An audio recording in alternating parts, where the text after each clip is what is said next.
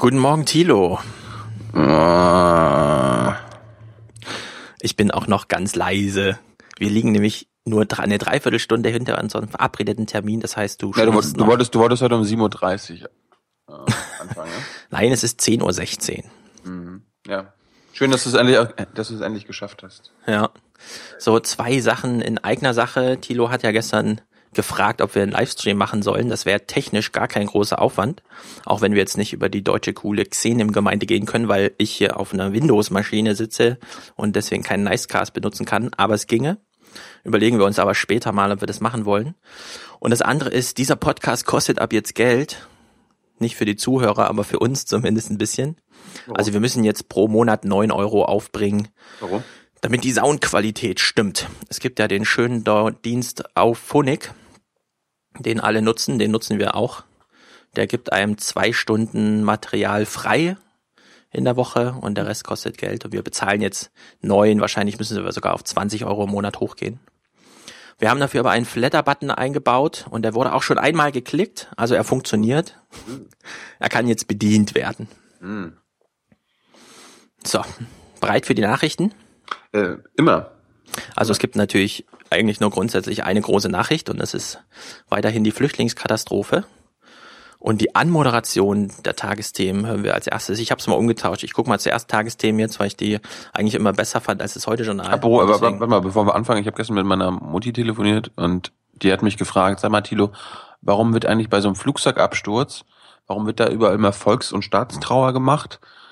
Und ich meine, ich habe sogar erzählt, dass in der B B K äh, vor, also nach dem Flugzeugabsturz erstmal eine, eine Trauerminute abgehalten wurde und sie meinte so, ist das bei den Flüchtlingen auch immer so? Ich so, nö. Und da hat sie mich gefragt, warum das so ist. Und ich habe gesagt, das, ja. das stelle ich, das stelle ich mal dem Stefan. Na, wir hören ja gleich O-Töne, wir beantworten das an am empirischen Material und es wird auch eine Schweigeminute vorkommen. Aber wir haben ja schon gehört, Schweigeminuten kosten nichts, kann man also einlegen. Mhm. Also die Anmoderation der Tagesthemen. Nicht nur die Grenzen hat Europa verriegelt, sondern oft auch die Augen verschlossen vor dem Schicksal vieler Tausender, die ein neues Leben suchten und nur den Tod fanden. Also alles steckt in einem Satz drin, Grenzen und Augen verschlossen, Zukunft gesucht, Tod gefunden. Jetzt hast du ja auch mitbekommen, dass Frank-Walter Steinmeier im Bundestag eine Rede dazu gehalten hat, weil du nämlich auf Twitter das Auswärtige Amt gefragt hast, ob mhm. denn jetzt irgendwas folgt. Woraufhin ja, finde ich, schon recht flapsig geantwortet wurde, schauen Sie sich doch die Rede an, Herr Jung. Er hat vier wichtige Punkte genannt. So, Herr Steinmeier hat diese Rede gehalten und wir vertrauen natürlich jetzt Journalisten und fragen uns, welchen Satz hat denn das Tag, haben denn die Tagesthemen für uns ausgewählt? Sicher erwarten die Menschen in Deutschland mehr von uns, aber wir dürfen auch nicht täuschen über die Möglichkeiten und die Grenzen unserer Politik.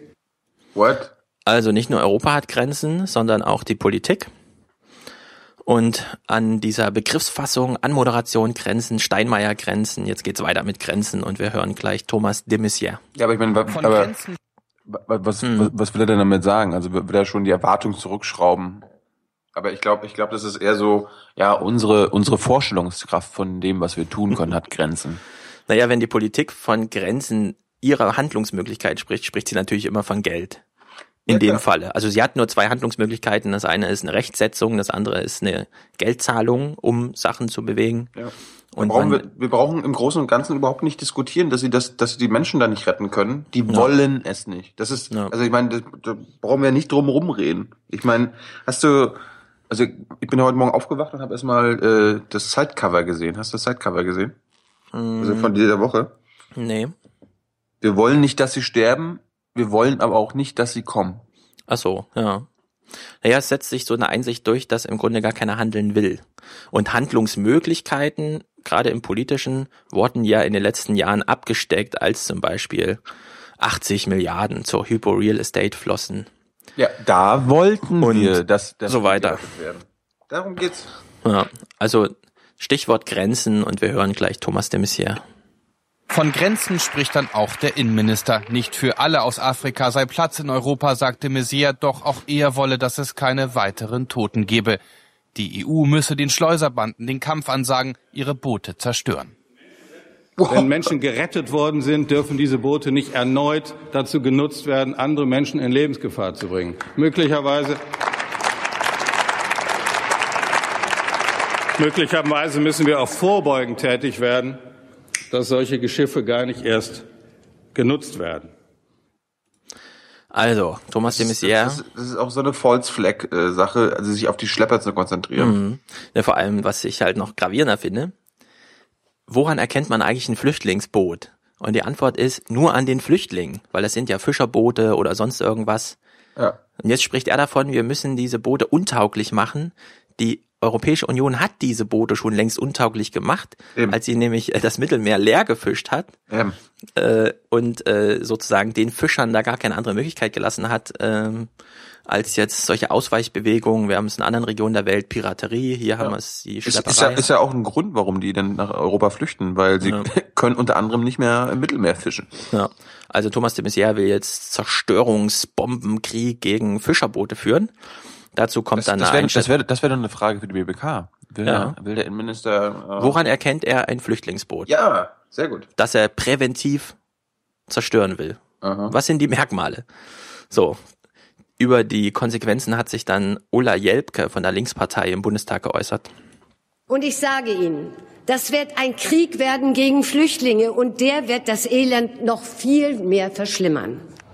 Für die Zerstörung von Flüchtlingsbooten brauche es wohl auch ein Mandat der Vereinten Nationen. Meinen Juristen, kurzfristig sei der Vorschlag deshalb nicht umsetzbar. Also, das ist, also ich meine, man sucht jetzt ein U N-Mandat. Also falls de Maizière das fortverfolgt, was er da vorschlägt, man sucht jetzt ein U N-Mandat. Deutschland, das reiche Deutschland, möchte in der Weltgemeinschaft in New York den Vorschlag machen, dass doch alle zustimmen, wenn wenn wir jetzt Bomben auf Flüchtlingsboote schmeißen, die natürlich als Fischerboote in Häfen liegen. Nee, dafür haben wir U-Boote, da werden Raketen abgeschossen. Ja. So, die C D F Heute-Journal greift das dann auch auf und blickt auf die andere Seite der Welt, nämlich nach Australien. Da wurde ja jetzt schon vielfach drüber gesprochen, weil die ja auch eine ganz interessante Einwanderungspolitik haben. Eine ganz perverse, ja. Ja, und das Heute-Journal stellt das mal am Beispiel eines Videos vor, mit dem Soldaten äh, der Öffentlichkeit begegnen und vor allem der, die nach Australien zuwandern will, aber nicht darf. Das klingt dann so. Australien hat eine kernige, konservative Regierung, die die klare Kante liebt, auch in der vielsprachigen Abschreckungskampagne gegen Flüchtlinge. Pervers. Ein General macht drohend deutlich, wenn Sie mit einem Boot und ohne Visum in Australien einreisen wollen, werden Sie hier nie ankommen. Ausnahmen gibt es nicht. Das ist, das ist so ein bisschen, also das hat faschistische Züge. Also, also wenn da, wenn da den General ja. in die Kamera sagt, mhm. brauchst du gar nicht versuchen. Ja, es ist im Grunde keine politische Angelegenheit, sondern eine Sache militärischer Kommunikation. Oh. So als Vorstufe der kommuni- kom- militärischen Handlung, die dann in dem Fall so aussieht, wenn ein Flüchtlingsboot kommt, wird es einfach abgedrängt aufs offene Meer. Das macht ja alles nochmal schlimmer. Ja, und ähm, Australien bezahlt dann zum Beispiel Papua-Neuguinea und Nauru, ja. um die aufzunehmen. Ja. Und äh, da hören wir auch noch mal kurz rein. Mit den Behörden dort hat Australien Abkommen, Endstation Flüchtlingshaft. Hier Bilder nach einem Aufstand der Internierten in Nauru. Die U N spricht angesichts dieser Unterbringung ohne Perspektive sogar von Folter.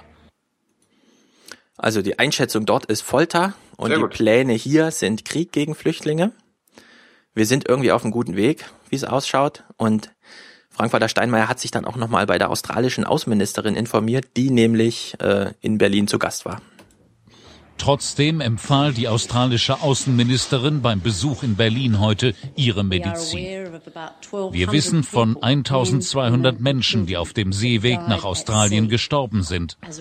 Mit unserer Politik kommen jetzt keine Boote mehr. Und seit Januar zweitausendvierzehn hatten wir auch keine Toten mehr im Ozean zu beklagen. Ja. Das, das müssen wir der B B K noch fragen. Also, also es stirbt niemand mehr auf See. Die Frage ist dann natürlich, wenn diese Flüchtlinge dann in Papua-Neuguinea und Nauru äh, in Folterlagern, ja, so wie das eben genannt wurde, ähm, ankommen, kann das ja nicht die Endstation sein. Wie geht's also weiter? Auch dazu äußert sich ein australischer Minister gegenüber der Weltöffentlichkeit mit besonderer Adressierung der Flüchtlinge. Australien muss trotzdem noch ein Problem loswerden. Was passiert mit rund zweitausend Menschen in den Lagern von Papua-Neuguinea und Nauru? Australien versucht, sich freizukaufen, bezahlt ein anderes Land für die Aufnahme.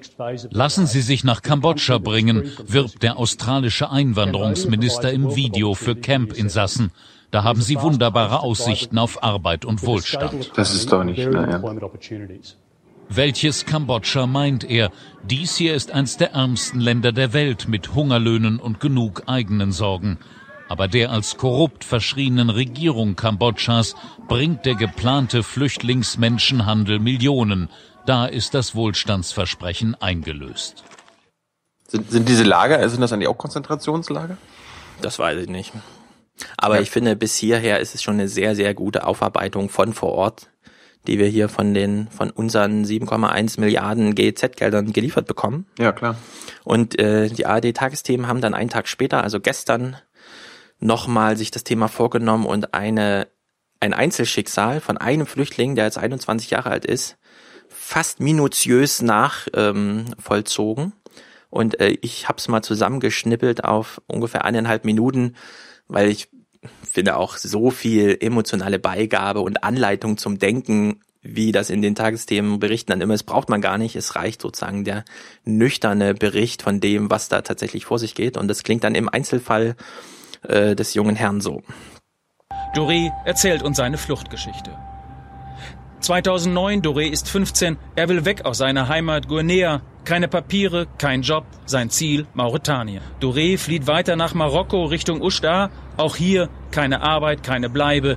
Er schläft auf Kartons, Plastiktüten und das über Wochen.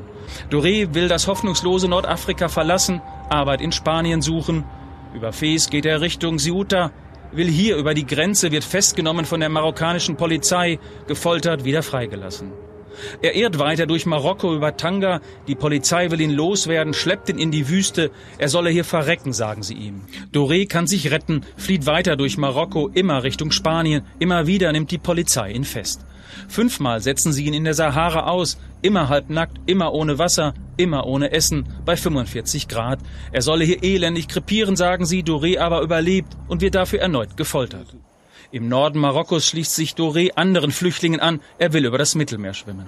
Ach. Mohamed Doré wird gerettet. Ein Tanker nimmt ihn auf. Er landet schließlich in Madrid, findet aber auch hier im gebeutelten Spanien keine Arbeit. Doré hofft auf Holland, schlägt sich durch nach Amsterdam. Vergebens. In Rotterdam wird er abgeschoben nach Madrid.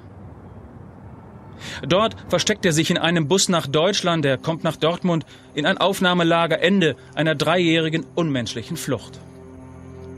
Ich werde niemals die Leiden vergessen können, die ich erlebt habe. Ich war in zehn Ländern auf der Flucht. Gefängnis, Folter, niemand half mir, bis ich nach Deutschland kam. So, also der ist einundzwanzig und das war jetzt seine Geschichte in Kurzform.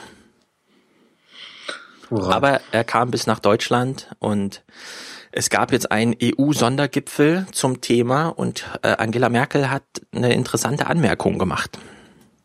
Den Vorwurf, aus Kostengründen Flüchtlinge im Mittelmeer sterben zu lassen, will hier niemand mehr hören, auch Deutschland nicht. Wir werden die finanziellen Ressourcen, die für die zuständigen Missionen von Frontex ähm, aufgebracht werden, verdreifachen. Ah. Deutlich aufstocken. Und ich sage für Deutschland hinzu, wenn sich erweist, dass das Geld nicht ausreichend ist, müssen wir eben noch einmal darüber reden.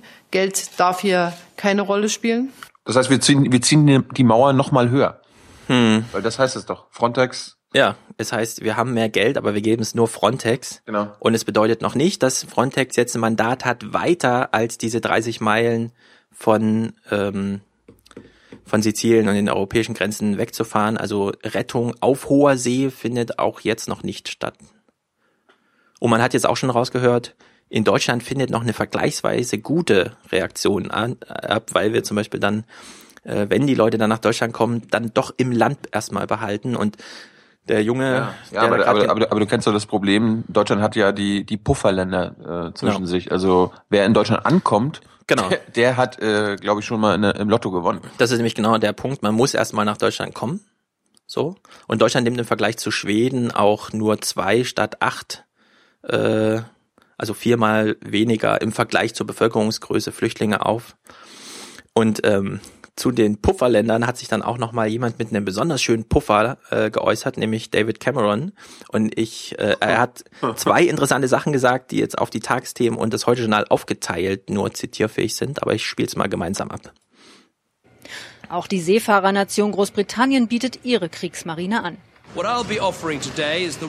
Ich schlage heute vor, wir entsenden das größte Kriegsschiff unserer Royal Navy ins Mittelmeer mit drei Hubschraubern und zwei Patrouillenbooten. Menschen, die wir aufgreifen, werden zu dem nächst sicheren Land gebracht, wahrscheinlich also Italien, und haben dann nicht sofort Anspruch auf Asyl in Großbritannien. Das ist so alles, das ist alles mit den, den Ernst. Also England schickt jetzt sein größtes verfügbares Schiff, aber nur um die Leute am Strand dann wieder abzuladen in Italien. Ich meine, ich, ich habe ja gestern irgendwie äh, das, das Video von der deutschen Marine gepostet, wo sie ja damit werben, dass sie äh, dafür mhm. sorgen, dass immer noch Bananen nach Deutschland kommen. Also, ja. dass die Marine die deutschen Handelswege sichert. Mhm. Ja, ja, Handelswege und Schmu- äh, Waffenschmuggel. Ja. Darauf das, wird sich konzentriert. Das, genau. Flüchtlinge ja. sind scheißegal. So, letzter Clip zum Thema. Wir hören jetzt nochmal auf Marietta Slomkas äh, alltagsverständliche, schnörkellose Sprache. Europas liebstes Planschbecken ist ein Massengrab. Das ist die eigentliche Krise. Also die Wortwahl Massengrab. Das ist Meme, das ist ein gutes Meme. Ist jetzt auch im Heute-Journal angekommen. Ja. So, jetzt kommen wir so zum Thema, wo ich absolut mich frage, was soll der ganze Schmuh? Ist das nicht irgendwie ja, aber, großes aber, aber, aber ganz kurz noch zum, zum mhm. Meme hier, Massensterben und so weiter oder, oder Massengrab, Massengrab mhm. Mittelmeer. Äh, wenn das bleibt, dann kann ich mir vorstellen, dass irgendwann äh, die die Tourismusindustrie sich aufregt, auch bei der, also quasi bei den Mächtigen und ja. sagt, hey, äh, das können wir nicht mehr so weitermachen und so das weiter. Das ist jetzt eine zynische Abwägung. Für den Tourismus ist natürlich nicht gut, dieses Meme, aber für die Flüchtlingsströme, um sie abzuwehren, ist es natürlich gut, weil das spricht sich ja in Afrika auch rum. Ja? Also die Zeitungen und so, die behandeln da ja nichts anderes als die äh, missratenen Fluchtversuche da im Norden. Mhm.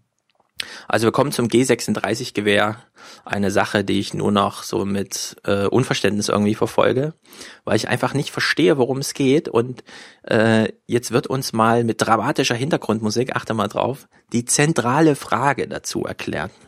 Und die zentrale Frage ist, wer hat wann wen über welche Faktenlage informiert, beziehungsweise nicht informiert.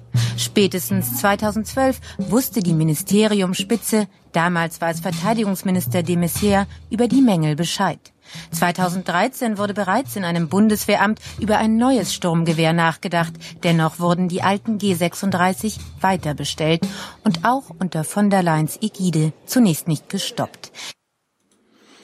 Also zum einen, okay, jetzt sind wieder Minister in der äh, Schussbahn und so weiter, aber dass dieses Amt für Wehrmaterialbeschaffung da auch über andere Gewehre nachdenkt als die, die sie gerade immer kaufen. Das ist doch irgendwie selbstverständlich. Genau. Da kann man doch nicht im Nachhinein irgendwie sagen, ja, die haben damals schon drüber nachgedacht, äh, ob sie ein anderes Gewehr kaufen und sich den Katalog von was weiß ich angeguckt und trotzdem noch dieses Gewehr weiter bestellt. Also von hinten aufgezürnt, ja, sieht das immer alles so hochskandalös aus, aber ich finde, es ist bisher nee. noch... Ich meine, der eigentliche Skandal ist ja einfach nur das Verhältnis wahrscheinlich von Politik zur deutschen Waffenindustrie und wie die Waffenindustrie ja. es schafft, äh, selbst schlechte Produkte, so bescheuert wie sie, mhm. wir sie finden, ja. Aber mhm. Gesetz ist ja einfach nur, dass sie es verkaufen dürfen und so weiter. Ja. Äh, dass sie, genau, dass, da über, jetzt, dass sie, dass ja. sie über Jahre und Jahrzehnte äh, damit durchkommen. Mhm. Also wir hören jetzt mal von der Leyen, die sich ja dann von der Waffe verabschiedet hat. Wir werden jetzt mit Hochdruck unsere Energie darauf verwenden, dass wir eine gute Lösung für die Soldatinnen und Soldaten finden mit Blick auf das Sturmgewehr. Ja, es wird natürlich eine Lösung für die Soldaten gesucht, aber es steht jetzt äh, zur Disposition, wer liefert denn die nächsten hunderttausend Maschinengewehre? Ja, das ist doch eine grandiose wirtschaftliche Frage, gerade in diesem äh, Waffensektor da. Ja, eine Lösung wäre ja auch einfach nur, die Soldaten zurückzuholen und zu sagen, ja gut, äh, wenn wenn die Wenn unser Gewehr nicht funktioniert, dann können wir jetzt auch ja. erstmal nicht schießen. Na gut, die Waffe braucht man natürlich auch in Ausbildungssituationen, also nicht im Einsatz. Wir haben ja auch. Habe ich auch, habe ich auch benutzt. Also so, so scheiße, ah ja. so, so scheiße ist die ja nicht. Mhm. Und dann äh, wird meine Verwirrung nur gesteigert, weil sich dann auch Florian Hahn von der C D U nochmal nach der Ausschusssitzung öffentlich äußert. Der G sechsunddreißig-Hersteller Heckler und Koch hat die Vorwürfe stets streng zurückgewiesen, das Gewehr entspreche den vereinbarten Bedingungen. Und das wurde heute auch im Ausschuss bestätigt, dass das Gewehr, so wie es geliefert wurde, völlig in Ordnung ist und den Anforderungen aus den neunziger Jahren auch entsprochen hat. Also hier gibt es keinen Fehler von Seiten der Firma oder des Herstellers. Also wo ist jetzt das Problem? Ich verstehe das nicht. Ich glaube, hier Florian Hahn, wenn, wenn ich mich nicht irre, war früher Heckler und Koch Pressesprecher. Der, Tatsächlich? Ich glaube schon. Also bin mir ziemlich sicher, dass okay, der das Okay, dann greifen ist. wir das nochmal in der nächsten Sendung auf. Ja. Wir schauen nochmal Weil nach. Der hat gerade als C S U-Abgeordneter geredet. Ja, ja, genau. Ja. Aber ich habe auch gelesen, okay, die haben dieses Gütesiegel selbst draufgedruckt, was ein hoheitliches Zeichen ist, wofür man irgendeinen Gutachter, Notar oder sowas braucht, der mhm. sich eben, ne, der das bestätigt. Und das hat man irgendwie in der industriellen Massenanfertigung einfach mal mitgedruckt. Trotzdem soll jetzt die Abweichung, wenn die Waffe heiß läuft, gar nicht so gravierend sein. Es verbiegt sich halt dieser Haltegriff, aber der Lauf. Also es ist irgendwie ganz merkwürdig und in, in die Sache steigt ja dann auch niemand ein. Das Z D F fragt dann bei Thomas Walde nach mm. und äh, Thomas Walde kümmert sich natürlich um das, um was er sich immer kümmert, nämlich die Köpfe, und die Knarre ist ihm egal, aber er hat trotzdem nochmal eine schöne Wortwahl gefunden. Heute ist Ursula von der Leyen bereit, die fast hundertsiebzigtausend Exemplare der Waffe auf den Müll zu werfen. Tja, immer wieder Rüstungsprobleme bei der Bundeswehr. Die werden nicht um Müll geworfen, die werden irgendwo nochmal exportiert. Ja, Thomas Walde genau. in Berlin, kann das G sechsunddreißig-Problem für die Ministerin trotzdem noch unangenehm werden? Genau. Also erst einmal, glaube ich, kann man festhalten, dass Ursula von der Leyen sich heute politisch, um im Bild zu bleiben, etwas aus der Schusslinie gebracht hat. Ja, und sachlich interessanter wird's dann auch nicht mehr. Ja, es wird out, es wird schon mal, es wird wieder auf Köpfe gegangen. Ja, ja. Hier, wer, wer, wer hat daran schuld? Wer, ja. wem, könnt, wem könnte das den Job kosten? Ja. Und mir ist dann was aufgefallen. Also wir haben jetzt sieben Minuten nominal Clips geguckt aus mhm. den Nachrichten. Mhm. Und es ging nur um, um diese Kriege, Waffen, bla, bla. Und ehrlich gesagt, ich fühle mich ein bisschen hyposensibilisiert. Ja, Krieg ist jetzt irgendwie totaler Alltag, weil das ja jeden Abend in meinem Wohnzimmer, beziehungsweise bei den alten Rentnern jeden Abend, ich gucke es dann morgen in zweifacher Geschwindigkeit, aber wir haben jetzt wieder Krieg, ja, also Krieg ist jetzt irgendwie, das das Hauptthema ist jetzt Krieg überall, es findet in unserer Hosentasche statt, weil uns unsere Handys die ganze Zeit informieren, ob jetzt das G sechsunddreißig schief schießt und wie man äh, Flüchtlingsboote zerstören möchte. Wie, wie, wie kann eigentlich die Vorratsdatenspeicherung beim Flüchtlingsproblem helfen? Gute Frage. Überwachen wir nicht Afrika? Da könnte doch die Vorratsdatenspeicherung helfen. Ja. Da wehrt sich ja bestimmt auch keiner dagegen. Ja. Äh, wäre auch mal so eine B B K-Frage. So, aber es gibt auch noch Kultur in diesem Lande und ähm, die Tagesthemen und das Heute-Journal haben sich um eine Inszenierung gekümmert. Ich spiele jetzt mal einen kurzen Ausschnitt und du sagst mir, um was für ein Stück es sich da handelt.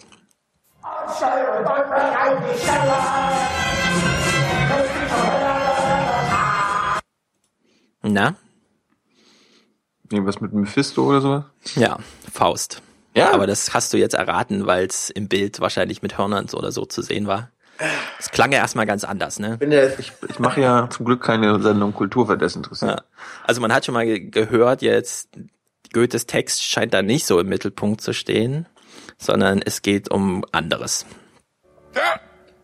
Wilson baut für den Text einen Raum, schafft Atmosphäre. Jedes Bühnenbild ein Ereignis, selbst die Szenenwechsel sind bildgewaltig, filmreif. Also Robert Wilson, ein amerikanischer Regisseur und Licht-Sensationsgestalter, äh, hat sich den Faust angenommen und wahrscheinlich das Theater irgendwie mit Film verwechselt oder noch mit was anderem, denn die äh. Musik... Die Musik kommt plötzlich von Grönemeyer und der äußert sich, wie ich finde, auf sehr merkwürdige Weise zu seiner Arbeit, die er da abgeleistet hat. Ja, im Spiegel hat er irgendwie ein Interview gegeben. Die Musik von Herbert Grönemeyer verstärkt die Wirkung der Bühnenbilder. Die Goethe-Texte in Liedfassungen zu schrauben, war aber ein hartes Stück Arbeit. Wenn man es erstmal liest, denkt man, oh Gott, was, wie soll ich das denn hinkriegen? Das ist ja so sperrig oder... Wenn man es dann aber hingekriegt hat, muss ich sagen, fand ich sehr beeindruckend, dass ich nicht gedacht hätte, dass die Texte so stark sind. Also ich will mal anmerken. Selbst, Selbstlob. Grönemeyer, das zum einen. Grönemeyer wird nächstes Jahr sechzig, glaube ich. Mhm. Und er sagt jetzt in diesem Clip mit neunundfünfzig Jahren, wenn man es das erste Mal liest. Also Grönemeyer hat mit neunundfünfzig Jahren das erste Mal Faust gelesen und dann festgestellt, das sind ja recht starke Texte. Oh boy. Die Frage ist dann, okay, Robert Wilson, der Regisseur, der das Ganze verantwortet, ist ein Amerikaner. Kennt er denn zumindest Faust? Ich habe schon viele Faust-Aufführungen gesehen und ich war immer sehr gelangweilt. Diese heilige Kuh der deutschen Literatur, warum muss es immer so kompliziert sein? Ich dachte mir, wie würde ich einem Kind diese Geschichte erzählen? Also er hat ja. Faust nicht gelesen, er hat nur ein paar Aufführungen gesehen. So kann man es auch interpretieren. Und er fand es immer langweilig, wahrscheinlich, weil weil es dann doch einen Unterschied macht, ob man eine Übersetzung oder die deutsche Muttersprache und so, also wenn's, wenn man sozusagen diesen Zugang zu, zu Goethes Sprache da nicht findet. Und deswegen ist es natürlich dann ein Klang- und Lichterspektakel und ich muss jetzt noch mal kurz vorspielen, wie sich das anhörte. Goethes "Hier bin ich Mensch, hier darf ich sein" wird zum Grönemeyer-Song. Ich höre Schotes aufs Getümmel, zu vielen Jagdwelt groß und klein. Hier ist des Volkes wahrer Himmel, hier bin ich Mensch, hier darf ich sein. Sieht wie Kindertheater aus. Ja, also das erinnert mich an, und da kann man mal, wenn, wenn einen das interessiert, selber googeln, bei Kika, diesem Kinderkanal. Da gibt's eine Sendung, die heißt Jona Lu. Also ein kleiner Käfer Jo und ein, was weiß ich, Grashüpfer Lu oder so. Ja. Und die singen genau solche Lieder. Also es klingt, ja, so von der Melodie und von der Gestaltung und so vom Rhythmus wirklich wie so Kindermusik. Aber A R D und C D F waren sich einig, es war ein äh, super Abend, leichter, poetischer und großer Theaterabend und auch das F A Z-Föter fand es sehr gut. Ich habe extra nochmal nachgeguckt, wie die das so finden. Allerdings haben sie nicht Gerd Stadelmeier nach Berlin geschickt, um sich das anzugucken, dann sähe das Urteil wahrscheinlich anders aus. Dann können wir noch das das wäre ja auch ein Ding, wenn, wenn ein, ein Stück von Grönemeyer nicht gelobt werden würde von der deutschen Presse. Ja, ich glaube auch, das muss irgendwie sein. Ne? Ähm. Das finde ich auch witzig. Gerade Grönemeyer, ja, der immer im Verdacht steht, ähm, nicht verstehbare Texte abzuliefern. Ja, also sowohl was die Wortwahlen angeht, als auch was die Darbietung angeht, nimmt sich jetzt plötzlich diesen Gustav Gründgens Mephisto an, ja, der ja wirklich sozusagen nur durch ganz klare, bis hin auf die einzelnen Buchstaben ausformulierte äh, Sprache auszeichnet und dann eben auf Goethes durchgereimten, aber trotzdem irgendwie glasklaren Text erstmal bezieht. Aber naja, gut. Viereinhalb Stunden kann man sich das angucken in Berlin, beide Fäuste zusammen. Wer darauf Lust hat und noch eine Karte bekommt. So, dann gab es natürlich gestern äh, ein, ein, eine neue, wie soll man sagen, ein, ein Nachfolgeskandal zur N S A-Aufarbeitung. Denn während der Untersuchungsausschuss tagte, hat der Spiegel einen Text veröffentlicht, in dem drin stand, der B N D hat sich an der Inlandsüberwachung beteiligt und zwar im Interesse der Amerikaner. Also war sozusagen der lange Arm, die Amerikaner haben einfach gesagt, hier habt ihr mal ein paar, das nennt ja dann, nennen die dann Selektoren, ja, also Namen, E-Mail-Adressen, sonst irgendwas, schaut doch, filtert uns doch mal raus, wir brauchen das mal. Und dann haben die natürlich da ihren B N D, ihre große Filtermaschine angeschlossen. Und äh, die Frage ist dann, wusste der B N D eigentlich, was er tat? Aufgefallen ist das dem B N D offenbar erst nach den Snowden-Enthüllungen. Ah. Also nein, es wusste, man wusste nicht, was man da tat. Ja, also die Frage ist jetzt: Hat Schindler da bewusst äh, sozusagen alle Rechte gebrochen, die er da brechen kann, ne, die noch übrig waren? Oder hat er es nicht gewusst? Ist er also total bescheuert? Soweit ich weiß, ist er jetzt noch im Amt. Ich hatte ja gedacht, irgendwie, da kann man auch mal einen kurzen Prozess machen. Mhm. Die Frage ist dann nämlich auch: äh, Wusste eigentlich das Kanzleramt, was da geschah? Wir haben auch die Frage im Raum, wie effizient die Dienst- und Fachaufsicht und die Rechtsaufsicht des Bundeskanzleramts in diesen Fragen überhaupt funktioniert. Oh, Herr Siebert im Hintergrund. Ja. So, also Herr Siebert, der ist immer ein guter Fragesteller auch an der B B K. Ja. Also wir haben jetzt den S P D-Obmann gehört, der sich nochmal diese Frage oder der nochmal diese Frage stellt. Ja, funktioniert das eigentlich im Kanzleramt? Parlamentarische Kontrollgremium scheint ja auch mehr so nicht zu funktionieren. Das Z D F... Kontro- ähm, Kontrollgremium in name ja. only. Also das Z D F zieht dann ein Fazit und achte mal auf den letzten Satz. Es wäre der erste Nachweis für illegales amerikanisches Schnüffeln seit Snowden. Noch dazu von der Regierung höchst selbst geliefert, aus eigenen Akten auf der Suche nach Antworten auf Fragen dieses Ausschusses. Das hat das Zeug für einen Skandal. Ah, uh, jetzt. Es hat das Zeug zu einem Skandal. Also, liebes Heute-Journal, das ist ein Skandal und zwar schon ewig und man nennt das auch nicht Späh-Affäre, sondern Späh-Angriff auf die Gesellschaft, wie äh, Sascha Lobo das äh, schon lange vorgeschlagen hat. Und das, das ist auch der, äh, das ist der erste Nachweis illegalen Handels im B N D. Ja. Also es ist ganz obskur und vielleicht schwenken die Redaktionen nochmal um auf, es fanden tatsächlich Rechtsbrüche statt und äh, Ähm, wie heißt er? Hans-Christian Ströbele äußert sich ja dazu auch. Der wurde gestern auch viel gefragt, aber man kann ja auch nochmal mit ihm ein Hintergrundgespräch dazu führen, falls man sich unsicher ist, ob das jetzt skandalträchtig ist oder nicht. Naja, letztes Thema. Die, es sind, man sagt ja nicht Feierlichkeiten, ne, sondern die Gedenktage brechen jetzt an zu diesem hundertjährigen oder hundert Jahre altem Völkermord in Armenien mit dem Osmanischen Reich. Heute, heute und, ist das heute ist hundertjähriger Gedenktag. Genau. Und es gab eine Gedenkveranstaltung im Berliner Dom gestern. Und wir können uns ja daran erinnern, wenn wir äh, deine B B K-Auftritte verfolgen, wie sehr sich die Bundesregierung da sträubte, überhaupt nur Völkermord in den Mund zu nehmen. Steinmeiers letzte Aussage war dann, man könnte es Völkermord nennen wollen. Und Gauck hat's ja gemacht. Und Gauck hat nicht nur gestern vom Völkermord gesprochen, sondern er hat auch nochmal eine ganz große Schippe draufgelegt, bei der man sich fragen muss, okay, das wissen jetzt die Historiker schon lange. Mhm. Welche neuen Fragen ergeben sich eigentlich äh, für die deutsche Öffentlichkeit, für die deutsche Öffentlichkeit im Inter- sozusagen im, im, im Kontakt, im Verhältnis zu ihrer Bundesregierung und so weiter. Also wir hören mal den etwas längeren Ausschnitt. In diesem Fall müssen auch wir Deutsche insgesamt uns noch einmal der Aufarbeitung stellen, wenn es nämlich um eine Mitverantwortung, unter Umständen gar um eine Mitschuld am Völkermord an den Armeniern geht. Ha. Es waren deutsche Militärs, die an der Planung und zum Teil auch an der Durchführung der Deportationen beteiligt waren. Hinweise von deutschen Beobachtern und Diplomaten, die im Vorgehen gegen die Armenier den Vernichtungswillen genau erkannt hatten, wurden übergangen und ignoriert. Denn das Deutsche Reich wollte die Beziehungen zum osmanischen Verbündeten nicht gefährden. Muss man genau. Gauck auch mal applaudieren für sowas. Ja, das war sehr mutig. mutig. Ich finde irgendwie auch nicht zu spät. Also für seine Rolle, für die Bundesregierung ist natürlich viel zu spät. Gerade weil sie so oft vorher gefragt wurde, mhm. wie sie jetzt die Lage einschätzt. Mhm. Und äh, das, was Gauck hier einschätzt, die Lage vor hundert Jahren ist dieselbe wie jetzt. Man hat eine Beziehung, also man hat eine Außen- und Interessenspolitik. Ja. Und da gibt es dieses berühmte Zitat von, Zitat von Helmut Schmidt, das ich hier immer wieder genannt habe, ohne jetzt ihn zu nennen. Aber Helmut Schmidt hat gesagt, es gibt keine Außenpolitik, es gibt nur Interessenspolitik. Mhm.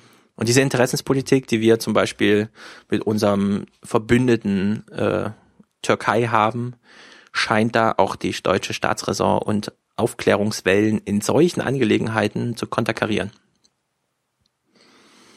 Gut. Ja, damit sind wir durch. Was für diese Woche? Wir sind bei vierunddreißig Minuten, das ist sehr gut. Jetzt könnt ihr alle auf unseren Flatter-Button klicken, damit die Audioqualität hoch bleibt. Mhm. Und dann hören wir uns nächste Woche wieder. Bis dann. Bis dann.